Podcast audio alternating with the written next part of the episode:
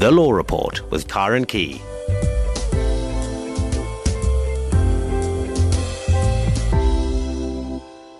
And a very good evening to you from tonight's Law Report program.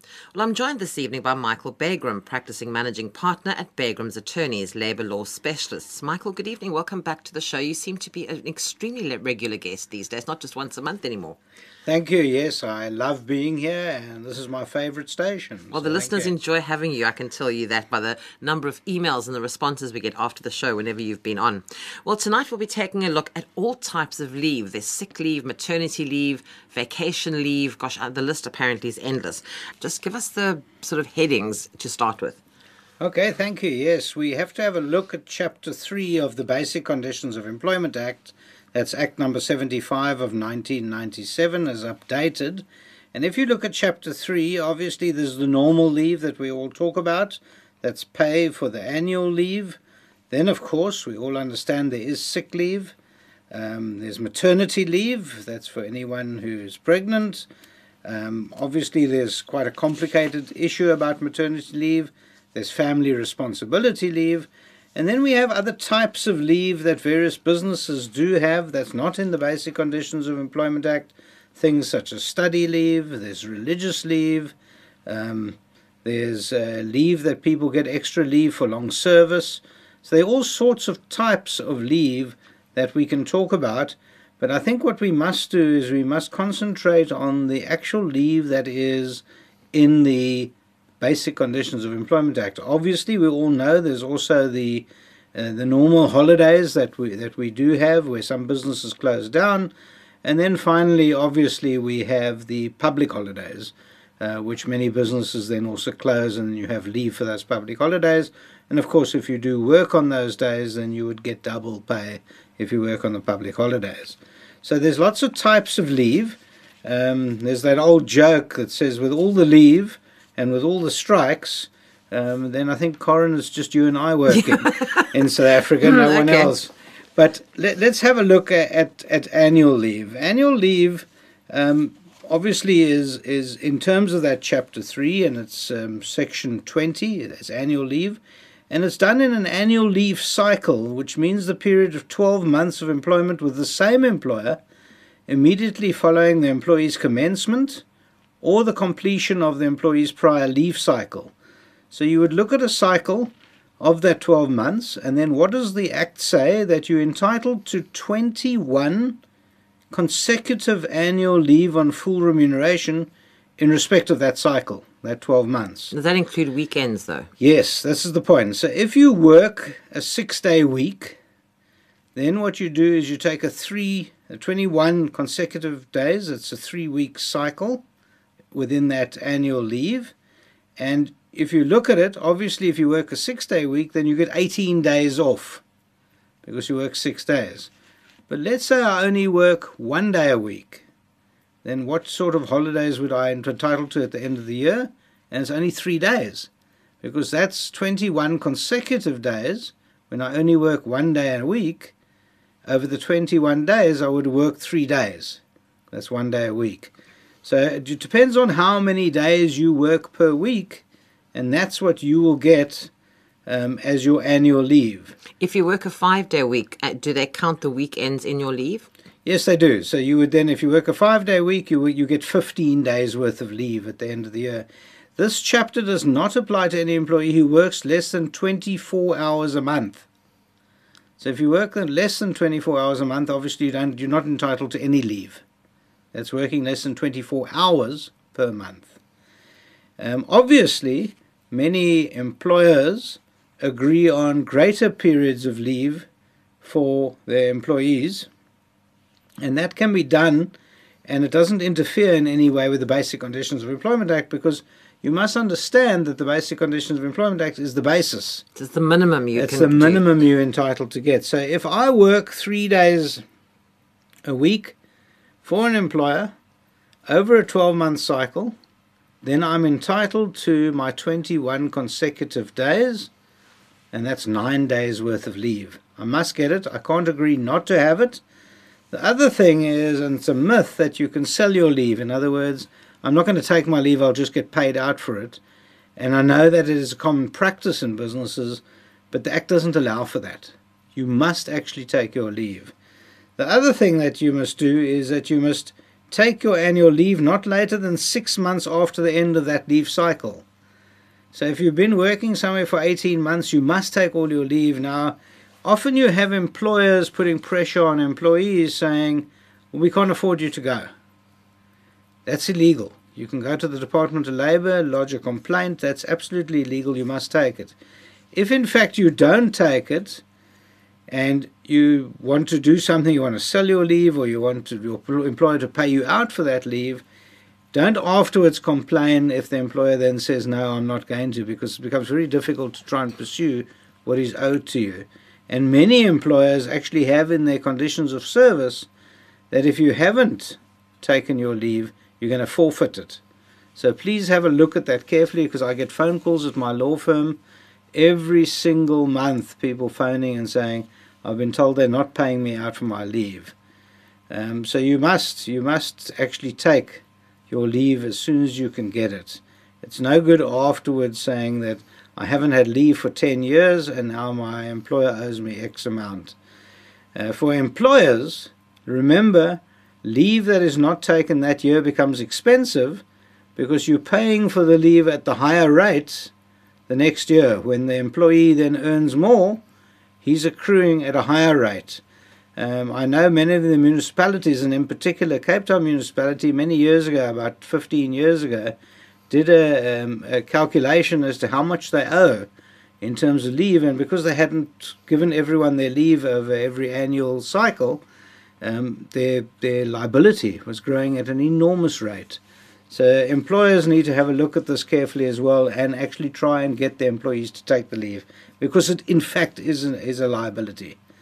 Um, but the leave must be taken and must be paid in accordance with that section uh, 20. Sick leave is another thing if we can move on to that. Um, sick leave is uh, it's also done in sick leave cycles and it means the period of 36 months of employment over three years with the same employer immediately following the employee's commencement of employment or on completion of the employee's prior sick leave cycle. So you look from the day one and then you calculate it over three years. And during every sick leave cycle, an employee is entitled to amount of paid sick leave equal to the number of days the employee would normally work during a period of six weeks. So now what we're doing is we're talking about, and I know it's getting a bit complicated this, but we're talking about three years, a cycle of three years, and you were then entitled to six weeks worth of sick leave. Um, sick, sick leave um, is also paid leave. Obviously, we'll have some conditions as to what allows you to be paid over that sick leave, but it's a very important section because unfortunately many employers don't pay for sick leave and it's illegal in terms of the basic conditions of employment act. You did tell me a very funny story a while ago about people you went to a factory somewhere and they were all deciding Correct. on who was going to be taking sick leave the Yeah, next day because a- they felt they were entitled to it was like a leave day and they could just take it whenever. Correct which you actually shouldn't. You shouldn't you've got to be sick. You have to actually yes be you sick. have to be sick. And being sick means that you're not able to do your work. Um, so you not that it's your turn to take a day off. Correct, and you can't say, "Well, I'm entitled to uh, my um, six week six weeks, and I haven't taken my full six weeks, so I'm going to get very ill uh, tomorrow." I've decided, and you're going to tell all your colleagues that, and that happened in a factory here in in Cape Town in Salt River. Um, I was quite amused because the ladies who were talking about it didn't see anything wrong with it, and certainly didn't think there was anything illegal about it, and they were quite happy to talk in front of me as the factory's attorney. Um, I just sat there like a Cheshire cat. I could not believe what I was hearing. Okay, also, what you must understand is during your first six months of employment, an employee is entitled to one day's paid sick leave for every 26 days worked. So during that first six months, you can't accrue that full cycle worth of leave. So you, but remember, on the seventh month, and you go and have a car accident, you can then access the full three years worth of sick leave. Now, this is also a conundrum because employers often phone me and they say, Joe Soap has worked here, say, for eight months. Joe Soap has now fallen ill, pretty gravely ill, and he has applied for the full sick leave over the three year cycle because he's now outside the six months. He's been there for eight months, and he wants his full six weeks worth of leave and paid. And in fact, he's entitled to it because the way Section 22 of Chapter 3 of the Basic Conditions of Employment Act reads is that during the first six months it's only one day for every six weeks, but you go fall into the full cycle in terms of that Section 22, and you can access your full six weeks for the three years. Now, let me tell you another weird thing. Let's say that Michael falls ill in his eighth month at work and he needs six weeks worth of leave, sick leave. He accesses the six weeks worth of sick leave because the doctor gives him a certificate and says he's got to be off for two months, and he gets that sick leave. When he comes back to work, he then gives a week's notice that he's leaving. He, he thinks that this place has made him ill, and he's leaving, so Michael's leaving. You can't ask Michael to pay back the sick leave that he's accessed. So it's an interesting concept that you can actually take sick leave in advance. What happens if you get sick afterwards, though? Then is it unpaid leave? It's unpaid sick leave. You must remember. Because now you've that- done it all for you've the done whole the three whole years. three worth. years It doesn't really sick- pay you to get so sick in the beginning. Then, No, it doesn't. so and try there's- not to. There's other. yeah. Well, we, we, we did once also discuss the a new disease that they had in Australia when they tried to give people bonuses who didn't take their sick leave. They said, if you don't take your sick leave, we'll pay you out for that full sick leave period at the end of that first year. And uh, one of the states in Australia, I can't remember which one it was, um, I think it was in Sydney, they then coined a new disease called presenteeism, where they, they dragged people into work even though they could hardly breathe because they wanted to actually access that bonus. So all the mates would drag Joe Soap in, sit him around a chair, and sort of smack him until he, he was more or less awake, and then and then sat there. So you've got to be careful about that as well. Uh, I tell you what's, what's a real problem, and I and I do some work with, um, for for instance, uh, Epilepsy South Africa. If you are an epileptic, you want to get your tablets, and you'd have to go to the clinic once a month. You then take off that day to go and get your tablets. You can access your sick leave because I think you can't work on that day because you need to go and get your tablets. Uh, it's a bit of a problem that, but most companies then agree to that. But then the problem is you've accessed all your sick leave. And so the real problem you've got then is when you actually do get sick, It's unpaid. it's unpaid. And so that's a problem. But there are some of the companies that are very clever and saying, all right, we'll go and collect it for you. And they collect everyone's tablets for them. And that's actually quite a good thing. Um, what what we do need to discuss about about sick leave, which I think is the most important thing, and people don't often think this one through. It said that an employer, that's the proof of incapacity. The employer is not required to pay an employee in terms of Section 22 if the employee has been absent from work for more than two consecutive days or on more than two occasions during an eight week period. See that? In other words, two days in a row. Or one day here and one day somewhere else within, within eight weeks. within an eight week period. I didn't realize that part. Yeah. And if you don't produce a medical certificate stating that you, the employee, was unable to work for the duration of the employee's absence on account of sickness or injury. So you need that certificate, a medical certificate. And in the medical certificate, you don't have to say what was wrong, but the medical certificate must say that you were unable to work for the duration of your absence on account of sickness or injury. Now, there's a slight problem with that because it just so happens that over the weekend I was in a particular shop and there was a young lady behind the cash register who did not look well or sound well at all. And I said, Gosh, you should be at home. She said, I can't afford to be at home because if I stay home, I have to get a sick certificate and I cannot afford the cost of the doctor to have to actually pay the doctor 300 and something rand to get the certificate. I understand that, And that's are clinics. And I, well, then she'd have to spend the whole day feeling like she's feeling half dead anyway, sitting in the clinic waiting. To, you know, it, it's a kind of Yeah, catch twenty two. is a bit of a I mean, I catch-22. understand the the the the the. The logic. the logic and everything else. But I just kind of feel sorry for people who have to then put themselves through extra trauma when they're not feeling well I under- anyway. understand that, but there's very, you know, no, but that's more for the one day and then another day within eight weeks, and that, that's kind of a bit Yeah, harsh. It is a bit harsh, but unfortunately, we have a lot of people who pretend to be ill and don't come in. Mm. Okay. And we have a lot of people um, taking medical certificates and forging them. Or instead of uh, one day on the certificate, you put another one in, you get 11 days off. Um, all those sort of naughty things that people do, you do need to be able to try and manage it properly. And I think our Basic Conditions of Employment Act has actually effectively done that. They are trying to manage the sick leave problem that we've got.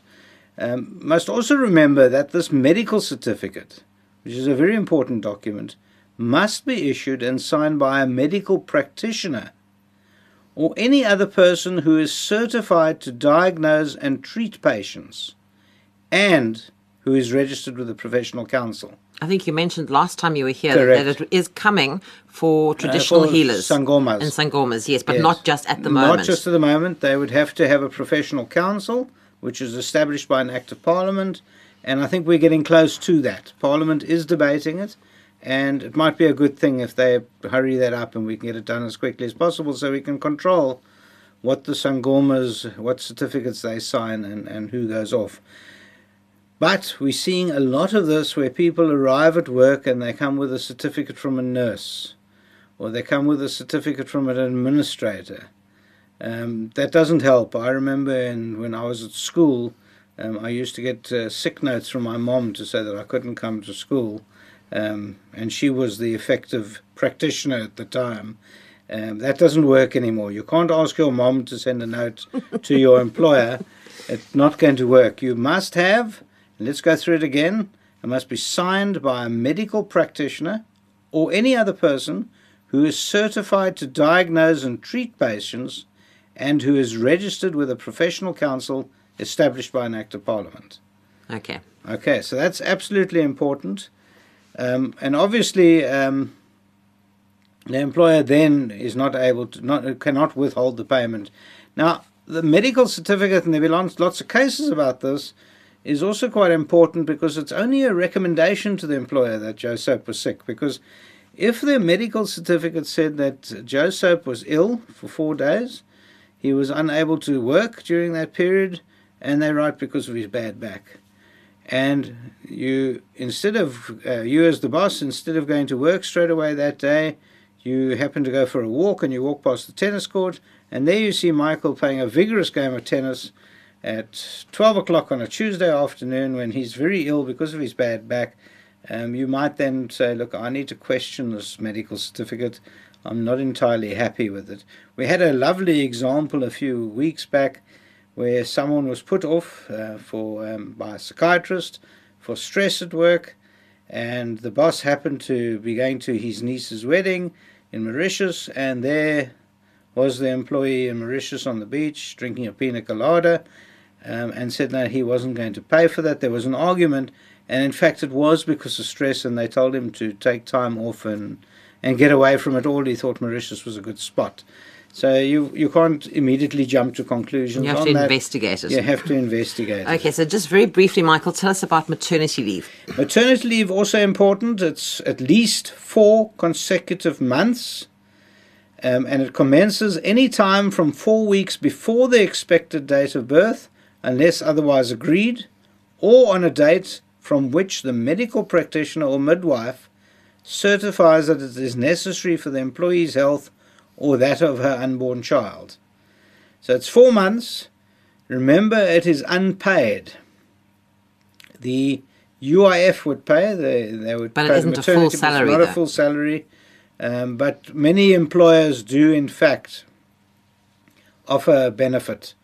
Um, so you would check your employment conditions at work um, as to whether maternity leave is going to be acceptable. But it isn't by law that the employer is, has to pay while you're on maternity Not leave. at all, nothing. It is important, and most employees and most employers don't know that, that the employee must notify the employer in writing, unless the employee is unable to do so, of the date on which the employee intends to commence maternity leave and also intends to return. So the employer should be told in writing when Cheryl is going and when she's coming back. Um, and that notification must be given at least four weeks before the employee intends to commence the maternity leave. Um, but obviously, as soon as you can, if it's not practical to do so for them then. So it's, it's very important. Of course, also what happens is that an employee who has a miscarriage during the third trimester of the pregnancy or bears a stillborn child is still entitled to maternity leave for six weeks after the miscarriage or stillbirth. Um, and that's also important. People don't realize that, and you can't just come back to work. Uh, it's, it's not acceptable at all. The last thing I do want to, and I'm taking up a lot of the time, I'm sorry about that, but it's important that people know about their leave, is in terms of Section 27 of the Basic Conditions of Employment Act, there's family responsibility leave, and that applies to an employee who has been in employment with an employer for longer than four months. You can't take family responsibility leave if you. The week after you get there. Correct, and you have a death in the family, you'd have to then ask for unpaid leave. And who works for at least four days a week for that employer. So if you're a uh, one day a week employee, then you can't access your family responsibility leave and the employer must grant an employee during each annual leave cycle, in other words, during each year, at the request of the employee, three days paid leave. It's only three days, and it's for the various reasons. And let's just go quickly through the reasons. When the employee's child is born, in other words, it's type of a paternity. Paternity leave, okay. When the employee's child is sick, and you might have to bring proof that the child was sick, or in the event of the death of the employee's spouse or life partner, so it doesn't have to be your husband and wife, spouse or life partner, or the death of the employee's parent, adoptive parent, grandparent, child, adopted child, grandchild, or sibling. That's the death of uh, one of the, and obviously, you know, in, in, in part of our culture, some of the uh, South Africans say that this is also my mother, um, but you can only take the three days once per annum. Um, we had a big argument recently in a factory where someone's mother had died, taken the three days off, then came back seven months later and said, My mother died. The um, foreman got really upset and said, But then you must have lied to me on a previous occasion because your mother died last year. Um, but uh, in terms of that culture, that was understood. So that was allowed then at that point because it was in the next in the next cycle. In the next cycle. It's all very complicated, Michael. But you very kindly are going to be putting a template together. Right. So if you're wanting that, you can have a look and, and email me on law at safm.co.za or post something on the Facebook page Law on SAFM. You're tuned to SAFM, South Africa's news and information leader. I'm Karen Key, and this is the Law Report. My guest tonight is Michael Bagraim, an attorney in Cape Town practicing as Bagraim's attorneys labour law specialists, and we're talking about labour law. We're going to be focusing this evening on workmen's compensation, and it's somewhat of a minefield, I think, for both employers and employees. And just having had a look at the Department of Labour's website, when you take a look at what you need to do if you want to claim, I'm not surprised there aren't that many trees left because the number of forms you have to fill in is quite daunting. And hopefully, Michael's going to be making things a little easier for all of us who need to claim from workmen's compensation. Can you just sort of try and guide us through this, what I call yeah. the minefield of workmen's compensation? It is. And I think a lot of the people who will be phoning in or asking us questions will have particular problems that they have actually claimed already and they're not getting responses. Um, and we actually not spokespeople for the Department of Labour, just to warn people up front that we are purely trying to find our way, our foothold through the minefield of legislation governing occupation, occupational injuries and illnesses. So, to kick off, let, let's let's look at it carefully. First of all, you have to be a worker. You have to be an employee um, and you have to be employed at the time when you either get hurt or contract a disease. And if you do get hurt or contract a disease through the workplace, you then able to claim a certain amount of money from the compensation fund. So I'll just interrupt you before we go any further. Now, the, can you define the worker? Does that include contract workers? Yes, it, it includes any workers who are working, permanent or casual, who are training, who are completing an apprenticeship. Uh, there are some people that are fall outside this, and let's just go through that list now so that we can put it behind us. And I think this is part of the old apartheid legislation because a domestic worker employed at a private home can't claim, uh, which I think is pretty weird. Um, and it and it's I think that stretches back to apartheid. The employer would have had to be paying workmen's uh, some sort of a con- monthly contribution. Yes, yeah, correct. And unfortunately, there's nothing you can do with a domestic worker in a private household. I know I've tried to register our domestic worker um, through the uh, uh through COIDA, uh, the compensation fund, and uh, no luck. It, the domestic worker falls outside. No, I can't explain that. It's just that's the legislation. It's weird, but they are a category of employees that have been left out. We pay unemployment Yeah, well, you for can our do- domestic yes, workers. of course you can. We should be able to play. Uh, We should be able to pay the compensation commissioner, but no, you can't. okay. Who else? So, so the only other way you can do that is actually take out some private insurance for the health and to govern against any diseases or injury at work. Okay, and a member of the South African National Defence Force, there's a separate fund for them, so they don't fall under it. So if you're in the army or the navy or the air force, forget about it. You can't you can't claim, and there is a separate fund there, and it's a different discussion. Um, also, the South African Police Service. Now there is also a separate fund there. It's not a very functional fund, but it is it is there, and as a member of the South African Police Service, you can't claim through the Compensation Commissioner. A worker who doesn't work under the control of the employer. Now, this is interesting because it could be a employee who, if for instance, is on the road, like a um, you know, traveller. Um, that person is not under the control at all of the employer. You're travelling from dorp to dorp, and you're selling goods or whatever it is. You're not you've got no control of your employer, and you have an accident so that would be like a travelling salesman, a example. salesman, and they it's very difficult to define exactly who that is, but that's an area of of argument with the commissioner and say I've got nothing to do with that. What about a truck driver? He's travelling. Yeah, but he's under control. He he is being controlled. He's told to drive from A to B at certain times, and he's told how to what he's got to carry in his truck. I think he believes. I mean, I believe he's under the control of his employer. Okay. And then a worker who works outside South Africa for more than 12 months at a time, you send someone on an oil rig outside South Africa more than 12 months at a time, or you post them to Kenya. Um, those people also, because they're more than 12 months at a time, you can't claim. Of course, if you're a domestic worker in a boarding house, that's a, that's not in a private household, then you have got a claim.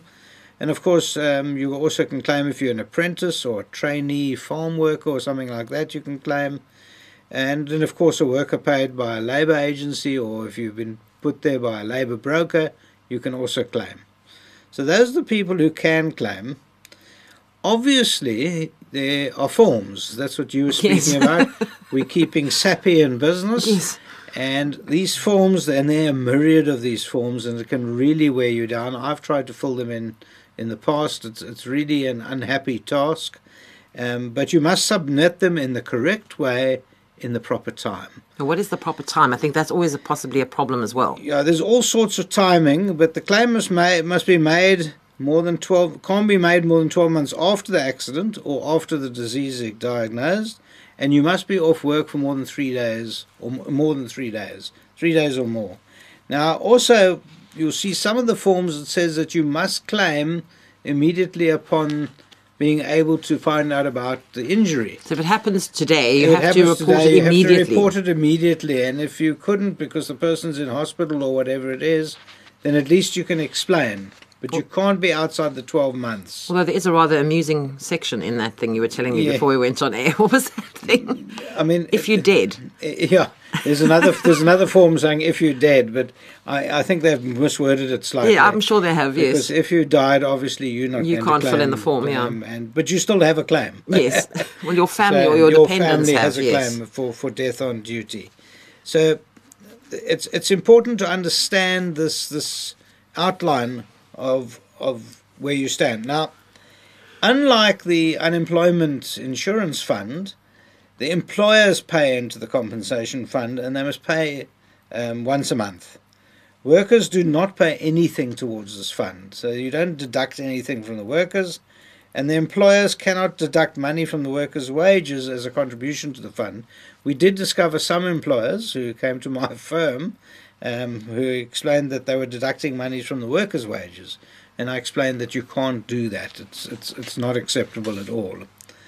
The fund itself covers occupational diseases and workplace injuries. You can't on the weekend go off and play a hockey match, uh, come back with a, a broken leg, and then try and claim from the fund. That's that's fraudulent. It's cheating. You cannot do it. And even though some of the employers try and uh, collude with this exercise, it's not it's not done. You, if you get caught, really bad bad things will happen to you. It's a criminal thing. Uh, occupational diseases or illnesses caused by substances or conditions that the worker was exposed to at the workplace. Uh, you read about um, all sorts of strange diseases from the workplace. Um, those there you can actually claim um, but then you're going to have to prove that you were exposed to the working conditions that was related to the disease. And there's been lots of cases with the asbestosis case, Yes, and I think there's a big case going currently going on now with the miners. There was some other case as well, Correct. similar thing. So that, but that was a workplace. That, that's workplace illness. illnesses that you can that you can get. Um, and the, and the working conditions and diseases caused by these conditions they are covered in Schedule Three of the Compensation Fund Act. So there is a schedule of all this. You can have a look at that schedule. Um, you will also see that I've, I've asked, I'm going to ask people to go to the website, um, and we'll give them the address of the website of the uh, Department of Labour, which actually covers this this fund. Right now, there, uh, what can be claimed? There are five kinds of compensation. One is for temporary disability. In other words, you're out for three days or more, but it's temporary. You're going to be out for six months or three months. That's temporary. The other one is permanent disability. In other words, you've you've lost a, a limb or a digit or something of that nature, or you've you've now permanently disabled. that you can't basically, would it be permanently disabled or just permanently unable to do the job that you were doing when you were That's injured? Permanently, permanently unable to do the job that you were doing. okay. Obviously, you can claim on death, but it's not you. It'll be your your spouse or the next of kin. You can claim medical expenses, and then there is additional compensation that you can claim. Um, you will also see that if, in fact, through the employer's negligence, in other words, you were working with a machine that you got hurt on, and the employer was supposed to have had that machine serviced, and they didn't, despite the fact that they weren't warned to have the machine serviced, then there's additional compensation that you can claim. One thing we need to remember is that the compensation fund itself does not pay for pain and suffering. It's only for loss of movement or the use of your body. So you can't say, well, I, you know, I've, I've suffered pain now for the rest of my life. There's no claim there for that. The amount of compensation that will be paid to the worker depends on how much the worker was actually earning when the injury is sustained or the disease diagnosed. If you have stopped working by the time a disease is diagnosed, the compensation will be worked out according to what you would have been earning, but for the disease. Now, if you're off for this injury, is your company obliged to pay you? Yes, they are obliged to pay you. They're obliged to pay you for the first three months. Okay. Now, this also uh, it's an important question because this also means that the employer will be out of pocket because they're not getting your service for those three months. So the employer then tries to claim that three months back from the workman's compensation. But only three months. Only the three months. And the problem you've got is that many of the employers come to us as attorneys and say we haven't been paid back. Now, there's not all that much we can do as attorneys to try and hurry this up. I suppose we could take them to the courts, but that takes years in itself. And it costs more money. And it costs more money, so it's actually not worth it, and it becomes more and more frustrating. I know many of the employers out there are pulling their hair out; they just can't get their money back. Um, and I, my small firm, law, small law firm, has been through this exercise. One of one of our drivers, our motorbike driver, fell off his motorbike. Um, we we don't know who it was, but someone bumped him from behind. Um, so he obviously was off for a few months, and we had to pay the three months to him, and I think it took us four years to Wow. get the money Gosh. back. okay. And uh, I think my bookkeeper wanted to throttle me afterwards. But the point is that the, the, there is a, a bottleneck there that's holding everything up, and I'm not sure what it is. Um, I would dearly love maybe someone from the department to come on air and to explain uh, what's going on and how they're going to correct it. Because uh, I think I think South Africa deserves to know. Now, what happens after the three months? Because the company is now no longer obliged to pay the salary. Yeah. Do they get paid a full salary, f and for how long, if they do, by the Workmen's Compensation Well, it's Fund? normally for the temporary disability and until you're back at work. I'm not sure of the formula as to how they actually work it, the different formulas that they do work it. But that's why you pay the first three months because the payments are supposed to kick in on the fourth month. But again, I must just tell you, and uh, we're going to have people complaining and saying, How dare you say that? The bottom line is people just don't get their money and they wait for ages and ages and it doesn't happen. Uh, for instance, I know that I deal with a lot of medical personnel. I was about to ask you. I mean, they, they can't be too happy not getting paid either. No, because these people that are injured, injured at work, go to the doctors, they go to the hospitals, and the hospitals and the doctors aren't keen to take on the workman's compensation patients because they're also waiting for years to get paid. And so they get frustrated and then they sue the employee. Who ends up being blacklisted, and Uh, the whole thing is just a vicious and cycle the whole the thing is, is a vicious cycle. Let's just have a look at what temporary disability actually means. Um, temporary disability is when you are unable to work or cannot do all your work because of an injury or disease, but you will get better. And that's the whole idea, Okay. that you do get better. To claim this, you need to be put off work by a doctor. That's a medical practitioner, a certified medical practitioner. You can't get put off by a nurse, um, and not even at the moment by a Sangoma. We're still waiting for them to be registered. But if you're put off for longer than three days, you will get paid out for the whole time that you are unable to work, including that first three days. Now, there's this complicated formula, and it may be not worth us talking about it, but let's just go through it because you asked the question. Let me try it. It's a bit. I can't understand. I'm it. saying, am, I- am, I- am I now going to be ever sorry I asked the question? Yeah, but, uh, if you cannot work at all, you will get paid out 75% of your normal monthly or weekly wage. If you can only do some of your work, you will get paid some of the wages by your employer. The fund will pay you 75% of the difference between what you got paid and what you would have been paid before the injury. So it's almost as if you're being penalised for being injured on duty. well, not really. You're supposed to be getting the full amount. Okay, so Okay, what, but, but if you if you partially, if you can't get pay, if you can't work, then you're going to get seventy five percent of your salary for not working. That's what I'm saying? Yeah. So well, okay, but at least you can survive. Well, So that that's the whole idea. barely, but okay. Then the medical expenses are also paid if the accounts are submitted to the commissioner. Now there's a way in which you can submit these accounts. It's also a bit complicated, but the forms that you have to fill in, but you have to submit them. Obviously, a commissioner can't, by osmosis, find out what your accounts are, so you have to submit them. Uh, one of the ladies phoned me and said they haven't paid all her medical accounts. I said, Well, when did you send it in? No, she didn't send it in. Oh, So the doctor's not going to send it in for you. You've got to go and do it yourself. You can you can claim compensation for temporary disability for 12 months. That's temporary and up to a whole year. And this can then ex- be extended to 24 months.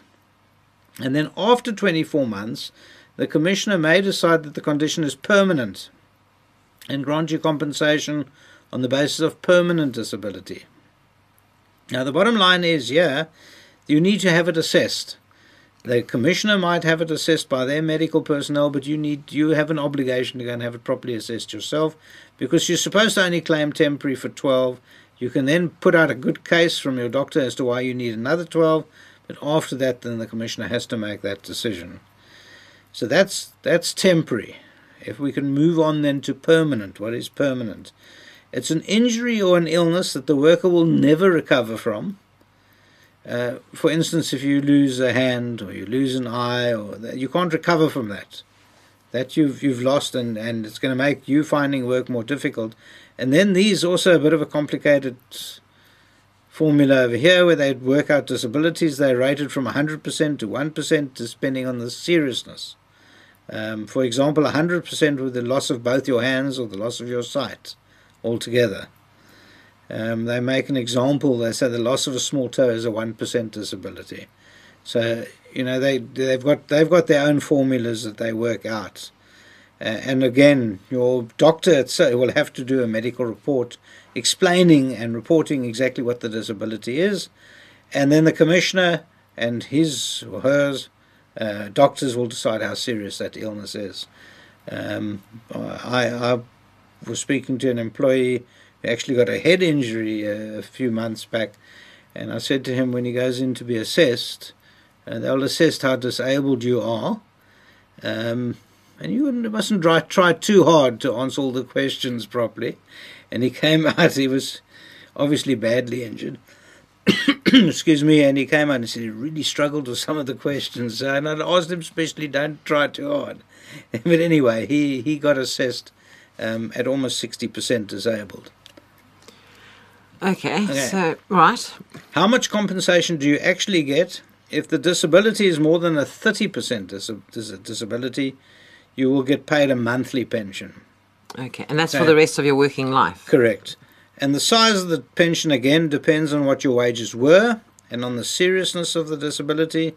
If you have a 100% disability, you'll get paid 75% of your wages. Again, a similar type of formula. Okay? Okay. So you get 75%, and if the disability is less serious, the following formula is used to work out the payments, i.e., your wages, 75% of your wages, and then a percentage of the disability. So again, a bit of a complicated formula and a bit difficult for me to. Okay, but is this is all on the website, so people want to go and have a look. It is on the website, and we are going to put something together to put onto your website. that website. they can actually ask yeah. for some documents Correct. if they want to read more about Correct. this. Okay, if you all sound totally confused like me. Yeah, if the disability is less than thirty percent, you will then get paid a lump sum. The Okay. commissioner just they don't pay you monthly because it's less than thirty percent. You should find another job, but it's still permanently disabled and by thirty percent, you then get paid a lump sum. Um, how they work out what the lump sum is, search me. I don't know. I don't understand that formula, but they, they do do it, and I'm not going to bore you by trying to give you the maths of how they try and do Okay. it. That lump sum is a once-off payment. Um, if you get a monthly payment for more than the 30%, that's for the rest of the worker's life. Okay. Okay, so that that's their death benefits. This is very exciting. It's someone who dies at work. Well, that's not exciting. No, but the, okay, but okay. it's exciting as that that does exist because a lot of people don't realize that it does hmm. exist. And if the breadwinner in your family was killed by an occupational injury or disease, you can claim from the fund. The amount of compensation that you will be paid depends on your relationship to the deceased. The total amount paid to the family cannot be more than the pension the deceased worker would have received if he or she was three quarters if was three quarters of the wages per month. So you can't get more, so it'll be three quarters. You can't get more than that, but that's the total amount that person will be paid. The spouse will be paid. Um, there's a lump sum of two times three quarters of the worker's wages, or a monthly pension for life of forty percent of three quarters of the worker's wage. Bear in mind, I'm not Again, good at maths. Okay. No, nor am I, but that, that's quite a. It's about half. half the okay. person. Okay. I- Um, um, it's not half, but it's, in my mind, it looks about half the worker's wage. The worker's children under the age of 18, including illegitimate, adopted, and stepchildren, are entitled to a monthly pension of 20% of three quarters of the worker's wages. Okay. Okay, and this is paid monthly until the child is 18 years old.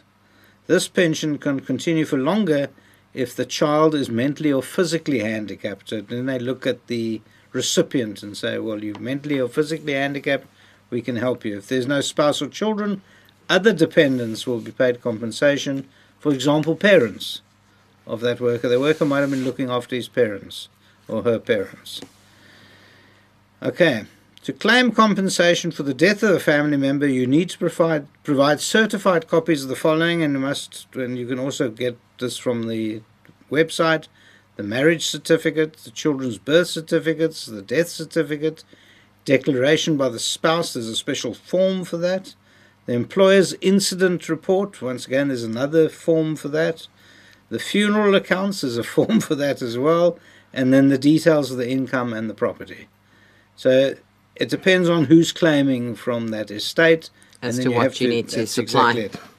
Just a reminder, you tune to SAFM, South Africa's news and information leader. I'm Karen Key, and this is the Law Report. My guest tonight is Michael Bagraim. He's an attorney in Cape Town, practicing as Bagraim's attorneys, labour law specialists, and we're talking about workmen's compensation. If you have any questions, you can call us on 0892 10 2010 0892 10 2010. Michael, before we go any further, let me just get to this email from this listener, Mangete Nsele. He says, I want to know about the compensation fund and how it works. Well, hopefully, we've explained it partially now. There will be more information later.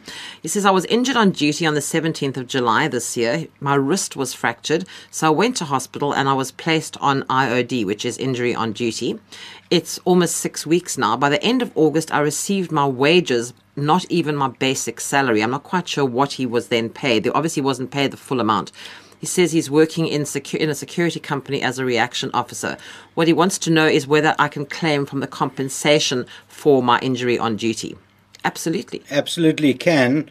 There is a there's supposed to be an er, accident report. There's an accident report form to the compensation commissioner. It's it's form WCL3 called the employer's report of accident. Now it's supposed to be done within seven days after the accident. Now, this is a bit long in the tooth, but you can obviously apply for condonation of late filing of that report form, but it should be done within seven days of the accident, or obviously within 14 days of finding out that the worker has an occupational disease. So, those are the time limits for reporting it. The, the commissioner you said something earlier about reporting it within 12 months. but you, mu- you must claim within the You must claim, months. but you have to report it We have to report it within seven days. within the seven days, or if you find out disease, then 14 days. you must, you must claim within Yeah, 12 so months. he's supposed to inform his supervisor or his employer as soon as possible, verbally or in writing. Well, they must have known because he said he was placed on IOD. So, So they, they so must have been. then, and then they, the employer, must report it. Now, if they didn't, they're then exposing themselves to a claim from him. Because if it's turned down by the commissioner, the employer might have done something wrong because that's not up to him now to do it. The employer so he shouldn't have been the one that reported it initially to the No, compensation. he, he must report it to the supervisor or his employer. okay. And then as soon as he reports to the employer, they're supposed to complete a form WCL2. It's called Notice of Accident and Claim for Compensation. Okay.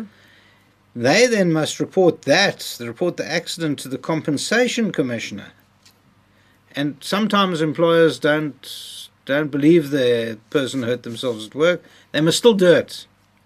And then that form, the employer's report of the accident will be put in there, and then that'll be investigated. So he should basically find out from the employer whether they have reported Correct. it to the workman's compensation. And I say that most employees should keep nagging their employers and should also proof that it's been done, that sort of thing, because a lot of employers are recalcitrant and they don't do anything. And it becomes really irritating because they just don't do anything. They don't want anything done. And often employers don't want to do it because they might have done something wrong with the machinery or their workplace might be unsafe or unsavory and the safety could be compromised. So many employers don't want to do it.